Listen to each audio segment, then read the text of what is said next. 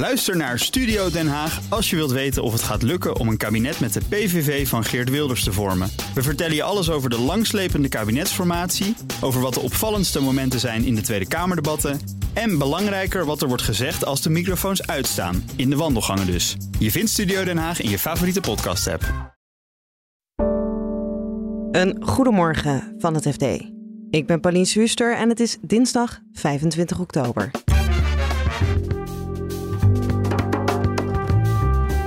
De Fiat is binnengevallen bij het hoofdkantoor van een Amsterdams online marketingbedrijf. Dat doet aan een soort multi-level marketing met een cryptomunt. En het is eigenlijk gewoon het delen van rijkdom. Je bent gek als je het niet doet. Er is bijna geen ruimte meer over in de Nederlandse pakhuizen. Die liggen propje vol. Ik zit hier nu 16 jaar in deze branche, maar ik heb dit nog nooit meegemaakt. En nu Gerard Sandrink aanblijft bij Centric, gaat het OM nu echt aan de ondernemerskamer vragen om in te grijpen. En hiermee lijken ze te zeggen. Alle problemen waar uh, Centric uh, nu mee worstelt, en dat zijn er nogal wat, dat die terug te voeren zijn uh, op de persoon Gerard Sanderink. Dit is de dagkoers van het FD. We beginnen bij een internationaal onderzoek naar cryptofraude dat zich richt op een cryptomunt uit Estland, de Dagcoin. Onderzoeksjournalist Sonny Motke vertelt wat voor munt dat is. Het is een munt eigenlijk, zoals vele andere we hebben gezien de afgelopen jaren, een eigen coin. En dat zou met een snellere, nieuwere blockchain-technologie een, een, een, gangbaar betaalmiddel moeten worden. Het grote verschil met heel veel andere munten, met name de bitcoin, maar ook uh, wat andere grotere varianten daarvan, is dat deze munt niet breed beschikbaar is, maar op één kleine exchange. Maar er is wel een grote populatie aan mensen, uh, potentieel honderden duizenden ter wereld, die die munt hebben, omdat ze het via online netwerken hebben gekregen. Ja, en hoe komen we van die S-cryptomunt naar Nederland? Dat is een hele leuke. De netwerken of de verkoopkanalen, waardoor die Deckcoin ook is gepromoot, die, dat zijn verschillende bedrijven, van er één, een belangrijke, in Nederland staat. En die heet Success Factory, staat hier in Amsterdam. Is opgericht door diezelfde Estse zakenman die de Deckcoin heeft bedacht. Online marketingbedrijf, een netwerkbedrijf. En dat doet eigenlijk heel erg denken aan uh, wat je vroeger had met Tupperware. Een soort multilevel marketing idee. Zij maken reclame, promoten die munten en zeggen, nou, investeer daarin. Uh, het wordt groot. En de, de, de premisse is dan dat je ook als investeerder ook zelf weer door kunt verkopen. Dat is dan dat multilevel marketing aspect. Ja, dus dat jij, uh, jij verkoopt het aan mensen en jij wordt er dan rijk van dat die munt populairder wordt. Ja, je kunt zelf ook een verkoper worden. Dat is het bekende marketingconcept en dan verdien je commissies aan. Uh, en dat is dan het netwerk van Success Factory. En het is eigenlijk gewoon het delen van rijkdom. Je bent gek als je het niet doet. En waarom vielen ze nu binnen? Waar, waar, waar was de field naar op zoek? Nou ja, Fiat wil zelf niet meer informatie geven dan dat ze een inval hebben gedaan. Maar van de informatie die wij hebben uit Estland, is dat daar een onderzoek is gestart naar de cryptomunt Dagcoin. De aanklacht tegen de bedenkers van Dagcoin en Success Factory is dat ze eh, met marktmanipulatie minstens 8 miljoen hebben buitgemaakt. Want hoe werkt dat dan? Pump en dump heet dat volgens mij, toch? Ja, dump, dat, dat heeft sterke vermoedens. Dus uh, door gewoon zoveel mogelijk reuring te veroorzaken en uh, zelf informatie de markt in te brengen, die prijs omhoog praten en dan op het hoogtepunt snel verkopen aan andere mensen. In dit geval is het wat moeilijker, omdat er geen bekende exchange is waar je die munt kan kopen. Het kan alleen via een obscure kleine beurs in Litouwen. En is er vooral een hele informele handel, is ons verteld. De vermoedens zijn dat op basis van fake information en ook via die niet onafhankelijke verkoopkanalen bepaalde mensen uh, flink wat geld verdiend hebben. Ja, en dat Success Factory, dat is dus een uh, bedrijf uit Estland. Heeft dit nog een Nederlandse link los van het Amsterdamse hoofdkantoor? Nou ja, in die zin is het een Nederlands bedrijf dat in Nederland staat. Het is hoofdkantoor, zoals wij begrepen. De reden dat het hier staat is ook een beetje gemak. Het is uh, een groot deel van het netwerk van mensen die die munt verkopen, komen ook uit Nederland. Uh, dus je hebt Igor Alberts bijvoorbeeld, die komt ook in het uh, verhaal te sprake. Die kende die mensen die de Dagcoin hebben bedacht ook uit een voormalig project. En dat is zeer bekend misschien in de industrie. De OneCoin, dat is de grootste ponzi-fraude in crypto-wereld aller tijden. Ja. En zij, meneer Alberts, uh, meneer Grosberg en nog een heleboel anderen, die waren als verkoper bij dat product betrokken en die kenden elkaar dus al. Ja, en um, ik kende Albert uh, zelf niet. Volgens mij kunnen we hem kennen van een of ander SBS-programma. Ja, het grote publiek zal Igor Alberts kennen van uh, The Sky is the Limit op SBS 6. Dus een soort rijke programma waarin je laat zien hoe mooi je leeft en wat je allemaal hebt. Hij uh, vooral met een villa uh, die voorheen van John de Mol is geweest in het Gooi. Heel veel ja, bizarre kleurrijke dingen en, en, en nepdieren in de tuin, weet ik wat allemaal. En ja, hij, hij, ziet eruit dat hij goed geboerd heeft. Maar helemaal doorzichtig is het niet. Je kunt het niet herleiden uit het handelsregister. Maar dat de, de man een goede naam voor zichzelf heeft gemaakt, dat is duidelijk. Ja, en hij was dus al, of hij zegt zelf niet betrokken, maar opgelicht rondom OneCoin, die grote eh, scam. En nu uh, wat deed hij met die dagcoin dan precies? Die ja, het lijkt er een beetje of de geschiedenis zich herhaalt. Uh, Alberts heeft ook uh, een dag na onze publicatie nu een statement op Facebook gezet waarin hij zich ook weer kritisch uitlaat over de Dagcoin, over de bedenkers daarvan. Dat is hij zelf niet. Hij gelooft erin. Hij gelooft ook in de munt. Dat had hij met OneCoin ook. Het idee is goed. Alleen, hij zegt, er zijn bepaalde mensen die nepinformatie hebben doorgespeeld. Ook aan mij, want ik ben de verkoper. En ik geloofde daar ook in. Dus hij zegt hij ook is opgelicht. Omdat hij ook investeert. Hij heeft Dagcoin gekocht. Hij heeft andere dingen gekocht. En dat vernietigt ook zijn waarde. Ja. Dat is wat hij claimt. Hij is ook voor zover we weten geen verdachte in het onderzoek. Hij is wel een heel belangrijk uithangbord van Success Factory geweest.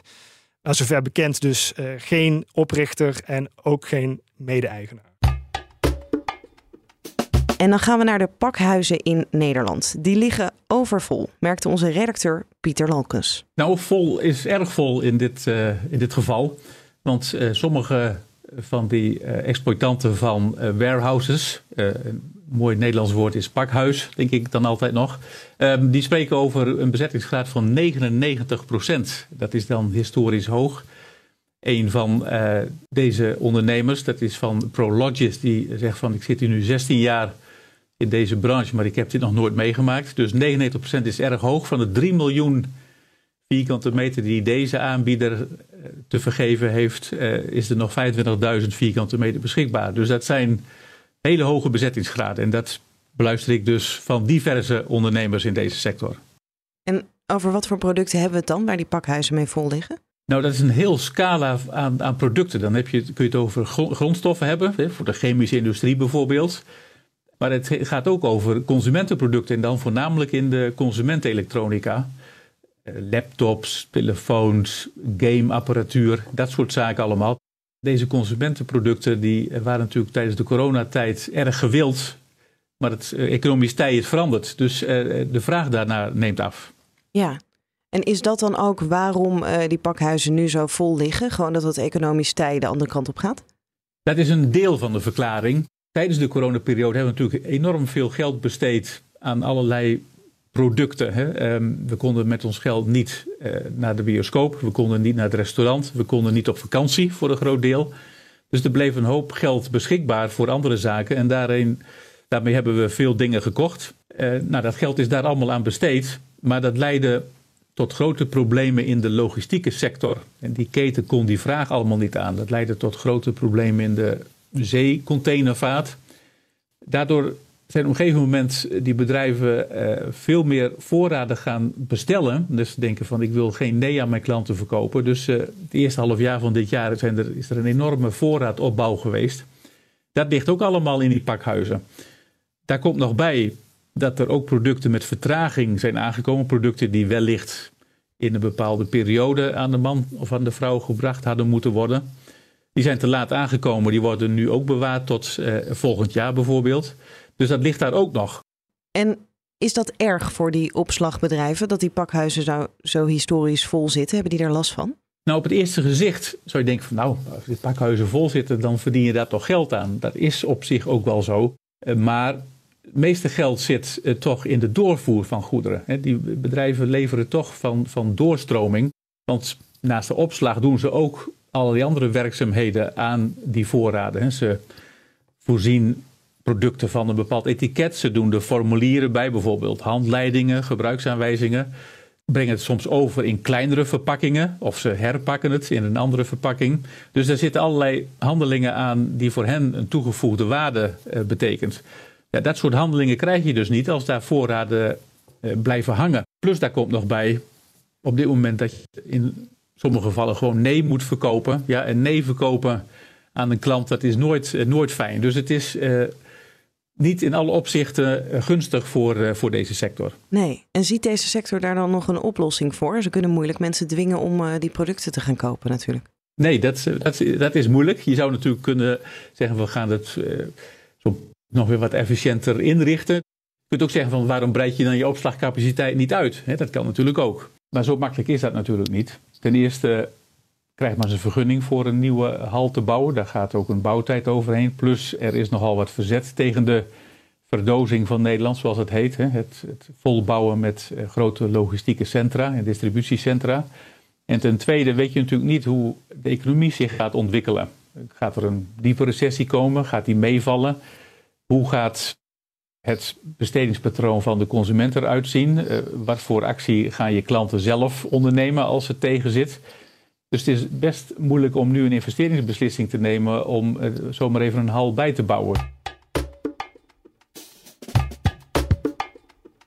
En tot slot gaan we naar Gerard Sandrink en zijn IT-bedrijf Centric. Vorige week kwam hij opeens terug als bestuurder. En toen zei het OM: als je niet voor maandagmiddag weggaat, dan schakelen we de ondernemingskamer in. Dat ultimatum heeft hij laten verlopen. Onderzoeksjournalist Joris Polman schetst de situatie. Wat je hier gewoon uit kunt afleiden is dat uh, het Openbaar Ministerie van mening lijkt te zijn dat uh, alle problemen waar uh, Centric nu mee worstelt, en dat zijn er nogal wat, dat die terug te voeren zijn op de persoon Gerard Sanderink en met name ook op het conflict dat hij al jaren heeft met zijn ex-vriendin Brigitte van Echten nou, het OM is denk ik tot de vaststelling gekomen dat die conflicten, die, de rechtszaken met name die daarover zijn gevoerd met zijn ex-vriendin, dat die ook schadelijk zijn voor Centric. En dan kom je bij de kwestie van het openbaar belang, hè, waar, waar het Openbaar Ministerie zich in dit geval op beroept. Centric is een belangrijke werkgever. 4000 mensen werken daar. Uh, nou, als dat bedrijf in problemen komt, dan uh, dreigen die mensen hun baan te verliezen. Dat is één aspect. Het tweede aspect is dat Centric ook uh, kritische IT-systemen levert aan de overheid. Die te maken hebben met de innen van belastingen, waar allerlei data van jou en mij, van de burgers, is opgeslagen, van bedrijven is opgeslagen. En daarvan wil je natuurlijk dat dat in, een, in handen is en beheerd wordt door een gezond bedrijf. En daarvan lijkt nu even geen sprake te zijn. Het Openbaar Ministerie gaat naar de ondernemingskamer. Wat gaan zij dan precies doen? Hoe gaat het verder?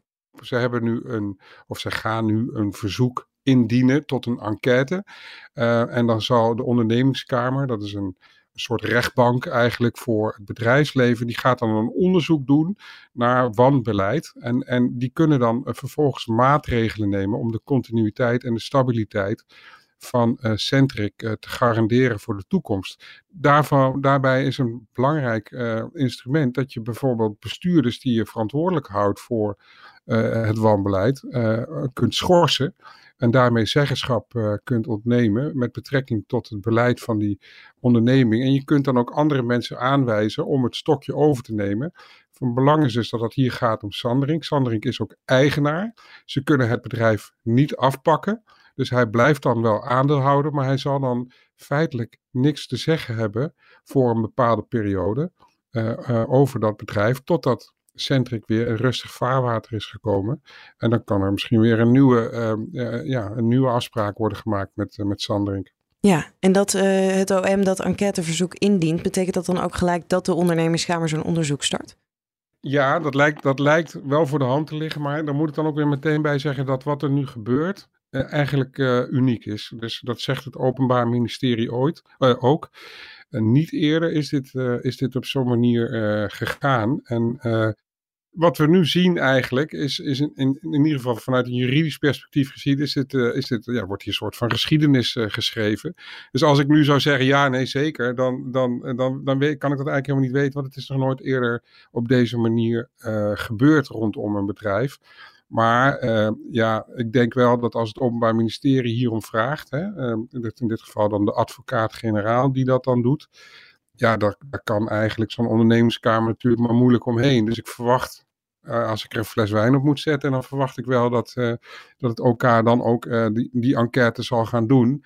En dat al heel snel er, er, er, maatregelen genomen gaan worden, al dan niet tijdelijk, tegen, tegen Sanderink.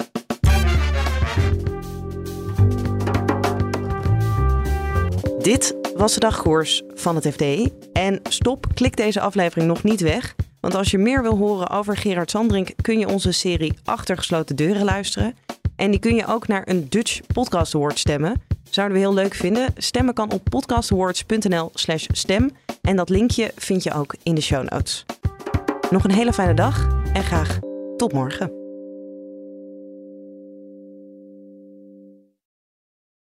Ook Diana Matroos vind je in de BNR-app. Ja, inderdaad. Je kunt live naar mij luisteren tijdens de Big Five. Ook handig in de BNR-app. Breaking nieuwsmeldingen, maar ook het allerlaatste zakelijke nieuws. En je vindt in de app alle BNR-podcasts, waaronder Wetenschap Vandaag. Download nu de gratis BNR-app en blijf scherp.